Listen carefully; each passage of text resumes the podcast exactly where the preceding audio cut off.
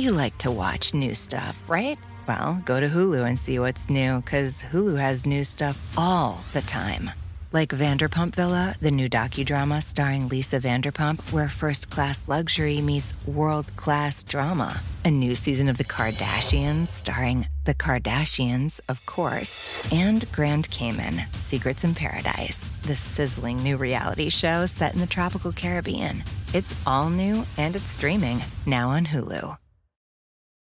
Nick, as you know, in our last episode, we talked about what midterm elections are and why they matter, you know, all the sweeping implication stuff, yeah. how midterms can affect the country with congressional redistricting and this referendum on the president and potentially flipping the House and the Senate and infusing Congress with all of these new ideas and setting the stage for massive change. But today, I want to think small.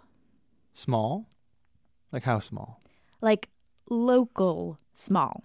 Let's start with a town up north in New Hampshire with about 7,000 residents. That is small. in August, I drove up to Plymouth, New Hampshire. It's a little college town in a place called Grafton County. Really charming. There's a town green with a gazebo, an old timey diner, a covered bridge. Oh, of course, it's got a covered bridge. It's very New England. And across the street from the town green, in what used to be a bookstore, is the office of the Plymouth Area Democrats. So that's the sound of people doing the wave. Which wave? The blue wave. Oh my. There were campaign signs leaning up against the walls. They had a life size cutout of Obama. There was a potlucky party atmosphere in the room. And I was there to meet this gentleman. My name is Jeff Stigler, and I am currently the police chief in Bradford, Vermont. I am currently campaigning for Grafton County Sheriff. Jeff lives in New Hampshire but works just across the border in Vermont. This is the first time I've ever uh, ask the public for their support and obviously for their vote on both the primary and hopefully the general election. This was a Grafton County candidate night, the second one that week, and Jeff was there to introduce himself and to convince people to vote for him in the New Hampshire primary and to explain exactly what it is that a sheriff does. It's actually a constitutional position, states in the state constitution. But uh, any of your listeners could uh, Google uh, RSA 104 and you'll see what the primary functions uh, the, at the core of what the sheriff's department has to do. So, did you Google it? Of course, I Googled it. what, did, what did you find out? Well, first and foremost, in New Hampshire, we call laws RSAs. It stands for Revised Statutes Annotated. And RSAs include what amounts to a job description for elected officials. For example, how an elected sheriff can and ought to lay down the law. They transport prisoners, deputize bailiffs. Bailiffs, like uh, Bull in Night Court. Right, okay, there you go. Yep. Bull was probably deputized by the sheriff. Until I spoke with Jeff Stigler, I really didn't know what a sheriff did or frankly, the difference between county sheriff and local police chief. But every time I voted for a sheriff, I was voting for someone who has major responsibility. And it's the same deal with everything from governor to school board members to comptroller. What actually is a comptroller, by the way? They're kind of like a state's chief financial officer. Mm-hmm. But the point is that there are a lot of obscure offices on the ballot, and they can seem insignificant next to federal candidates. Like, who cares about the railroad commissioner when you've got some flashy Senate race going on? Oh, I have a feeling that we care, Hannah. Oh, we care. This is Civics 101, the refresher course on the basics of how our democracy works. I am Hannah McCarthy. And I'm Nick Capodice. And today we continue our five part series on the inner workings of midterm elections with a closer look at the local and state offices you'll be voting on this November. Like sheriff, judge, and governor. They may go by different names depending on where you live, but either way, state and local offices can have a big time impact on your life. Uh, the issue with midterms is that I think we train people to be very hyper focused on national elections, but most elections uh, that are local are closer to the people. That's Cheryl Cook Kallio, former high school teacher, For 39 years. also a former councilwoman and former candidate for California State Assembly. Well, our house in California is called the Assembly, and uh, there are different names in different states. Most of them are House of Representatives, but in California it is the Assembly. And she says that yes, of course, it is important that we have good congresspeople and good senators, but But whether or not you get a stop sign at the end of your street is really dependent on the kind of city council you elect. Uh, county supervisors have control over regional issues that have to do with transportation and and uh, maybe even water. And so midterms are often ignored because there is no presidential candidate. Uh, but they may be even more important because there's such low voter turnout during a midterm election. So think of it this way What is more likely to affect you, Nick Capodice, on a daily basis? The U.S. defense budget or the road in front of your house? I'm going to definitely say the road. it's the road. The It's- road. It's the road. One of the things that an individual can do is pay attention to those things that are most important to them. In most cases, that's local politics, your school board, your, your city council, uh, county supervisors, and perhaps your state legislature, depending on the size of the state. So many of the people who keep your city or your town running smoothly or possibly not so smoothly get elected during midterms. We've got school boards, for instance, they can set school policy, decide how the money gets spent, even decide whether or not to close a school. You've got county commissioners who can be in charge of everything from assuring water quality to collecting property taxes. Some even control public welfare programs. And Nick, judges. We vote for the people who are in charge of sentencing people to fines, probation, even prison. In many cases, it is in our hands to decide who gets to make those decisions. What about uh, something like the Register of Deeds? Yes, I was so curious about Register of Deeds. We've seen signs for that all over the neighborhood. everywhere. Oh, Register of Deeds. Okay, that's probably what we would call the clerk, which has to do with all the paperwork in your life that is important your marriage, your births, the deed to your house, those kinds of things are done. And usually that's controlled by someone who is elected. Uh, so there are things like this that may or may not affect you on a daily basis, but they certainly control the legalities of what you do in your everyday life. Nick, what gets me about all of what Cheryl is saying is that, you know, when we complain about government and inefficiencies and taxes and all that stuff, I feel like most of us are directing that complaining, that ire at the federal government. You know, the whole joke, thanks, Obama. Yeah. You know, like we're mad at the president, we're mad at the federal Congress. And then there's this vague sense that the people at the very top are the ones who make things good or bad for us. But a lot of the structure in our lives is controlled at the state and local level. So basically, it seems like we should be paying as much attention to these smaller elections and offices as we do to, say, the presidential election. Yeah, I mean, powers vary from state to state, you know, but I would say at least as much. Like, take the sheriff candidate, Jeff Stigler, who we met at the beginning of the episode. If he wins the midterm, he'll essentially be publicly appointed law enforcement for an entire county. Races like that probably deserve more attention than they get, but there are offices up for election in midterms that do get some real attention, like governor. But what does a governor actually do? Or a lieutenant governor, for that matter. This is very difficult for me. You take somebody who just lost the lieutenant governor's race and ask him about his the job that he could have had.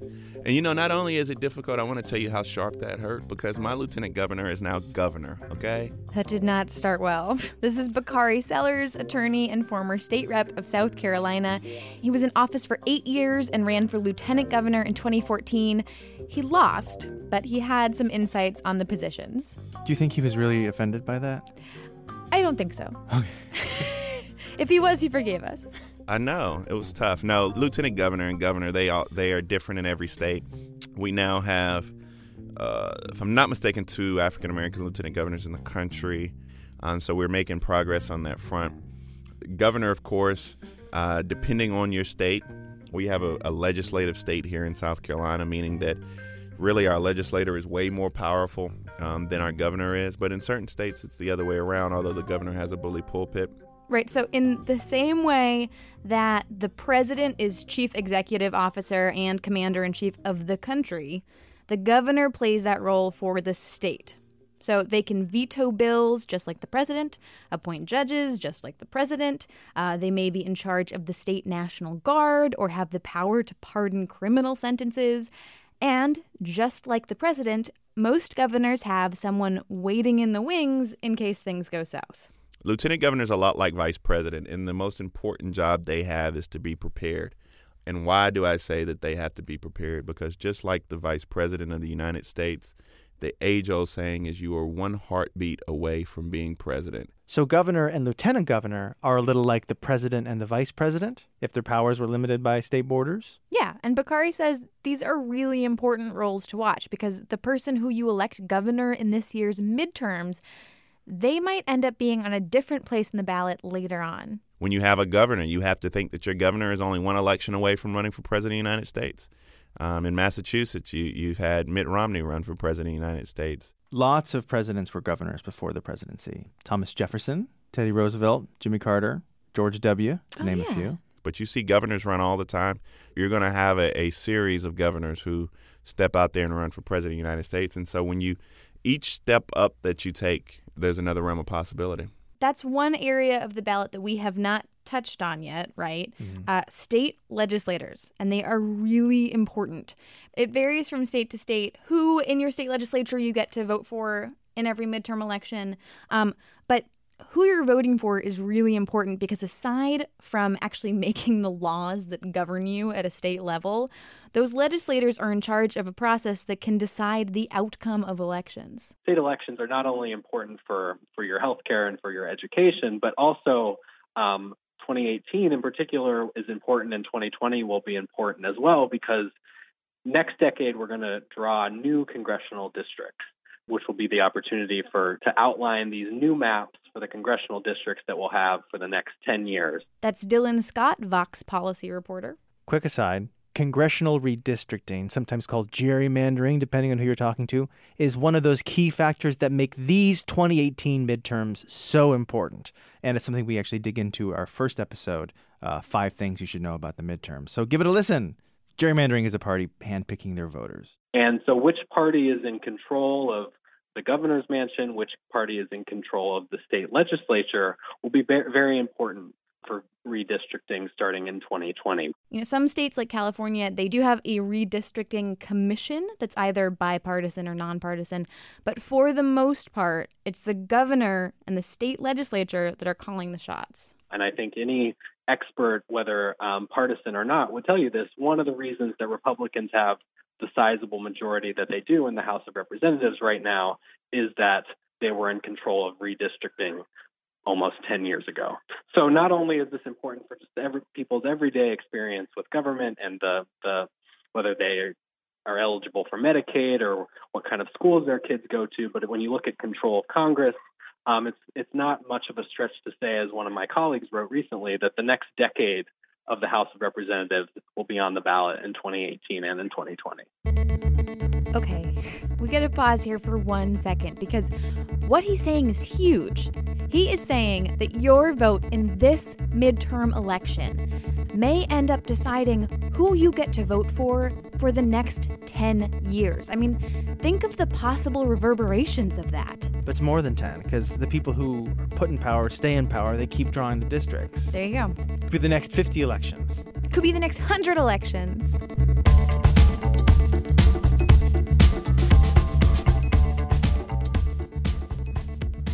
Also made the point that those state legislators have the power to either facilitate or block initiatives that are coming down from the federal level. Like the US Congress can say, jump, and a state Congress can either say, how high, or they can thumb their noses and stick out their tongues at them. Mm-hmm. So under the Affordable Care Act, um, it expanded Medicaid eligibility to cover millions more Americans than it did before the ACA was passed. But states were allowed to decide whether or not they wanted to participate in that Medicaid expansion. And about 20 states have refused to expand Medicaid directly as a result of um, the Republican control of the state legislatures or, or the governorship. That's some real 10th Amendment action there. Uh, 10th Amendment, of course, being a super complicated amendment about the division of power between the federal government and the states. Right. So the whole principle of states' rights, how states are allowed to govern themselves in many ways, that is a big part of what makes the midterm elections so important. Those elected officials who are close to us, who might have obscure sounding jobs, they actually have the power to make a big impact on our daily lives. It's often the state level legislature that maintains the state justice system, that regulates state industry, that maintains highways, implements welfare, decides what to teach kids in schools. And it's the state legislature that decides what a sheriff does. And we get to decide who that sheriff is. If you are looking for change, or if you are thinking about keeping things the way that they are, the reality of it is if you don't go out and vote, don't complain about it. That's Jeff Stigler again, our sheriff candidate from the beginning of the episode. He won the nomination in New Hampshire's primary, and now it is up to the voters to decide if he will win the office.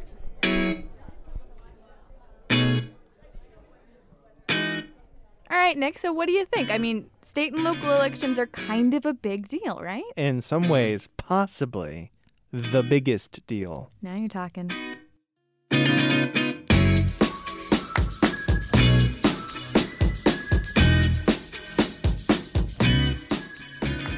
Before we sign off, we have another major midterm from the past brought to you by Brady Carlson. Brady used to work here at NHPR as a reporter and on air host. He is now at Wisconsin Public Radio. He is also the author of Dead Presidents, which is a great book. Check it out. Take it away, Brady. What midterm are we talking about? I'm talking about the midterm of 1858. The key issue in the 1850s, of course, was slavery, and that's at the root of everything that takes place in the 1858 midterm. Up until the 1850s, there were two parties, the Democrats and the Whigs. Although, really, there were kind of four parties because each of the two parties had northern and southern wings. And here's why that matters. While the northern states had more population and therefore more representatives in Congress, the pro slavery southern politicians were still powerful enough that they could block candidates, block bills, block proposals, block anything that didn't fit with their view that enslaving people was not only legal and constitutional, but it was morally right and had to be protected. All we've got is cotton and slaves and arrogance. That's treacherous! So the top political figures of the day, rightly or wrongly, were trying to keep this very tense compromise in place. And as a result of that effort to, to keep the slavery debate from boiling over, you have this series of weak presidents in the 1850s. Franklin Pierce of New Hampshire is one. Do you say Mr. Pierce or Mr. President Pierce? Just Mr. President. James Buchanan of Pennsylvania is another.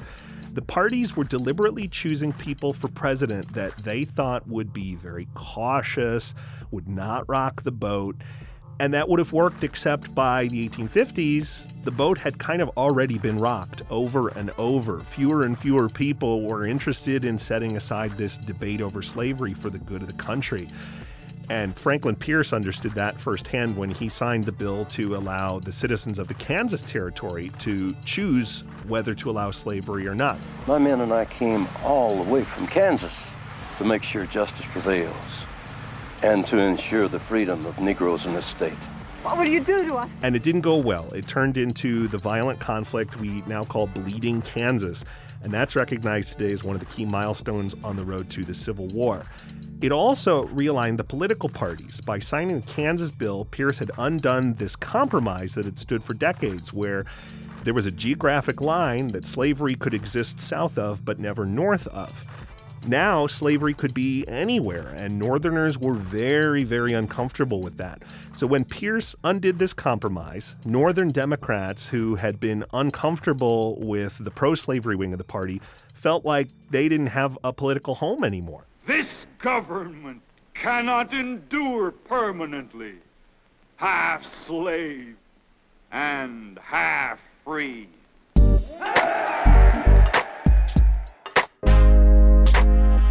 The Northern Democrats decided to leave their party and join up with what was left of the old Whig Party and a group of what were known as Free Soilers, people who had opposed any expansion of slavery in Western territories.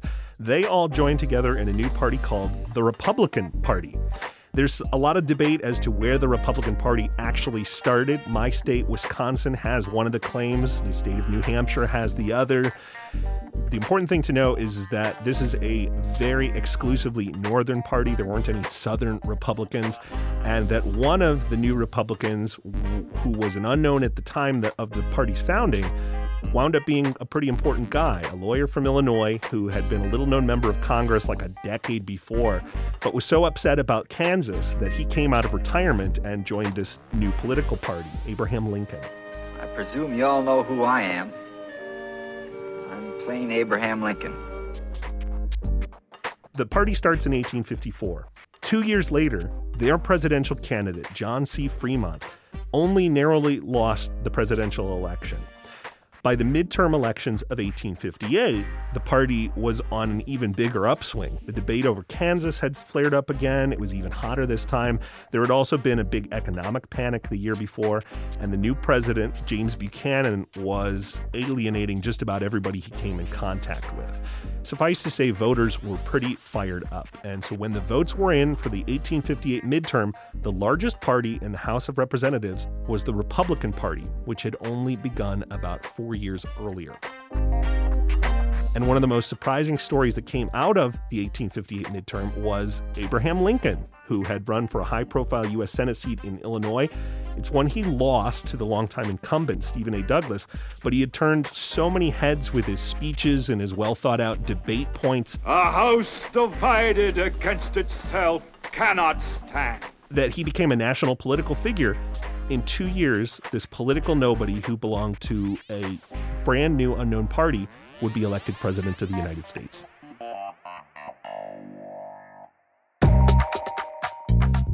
That is it for this episode in our five part series on midterm elections, but stay tuned. We've got more coming at you.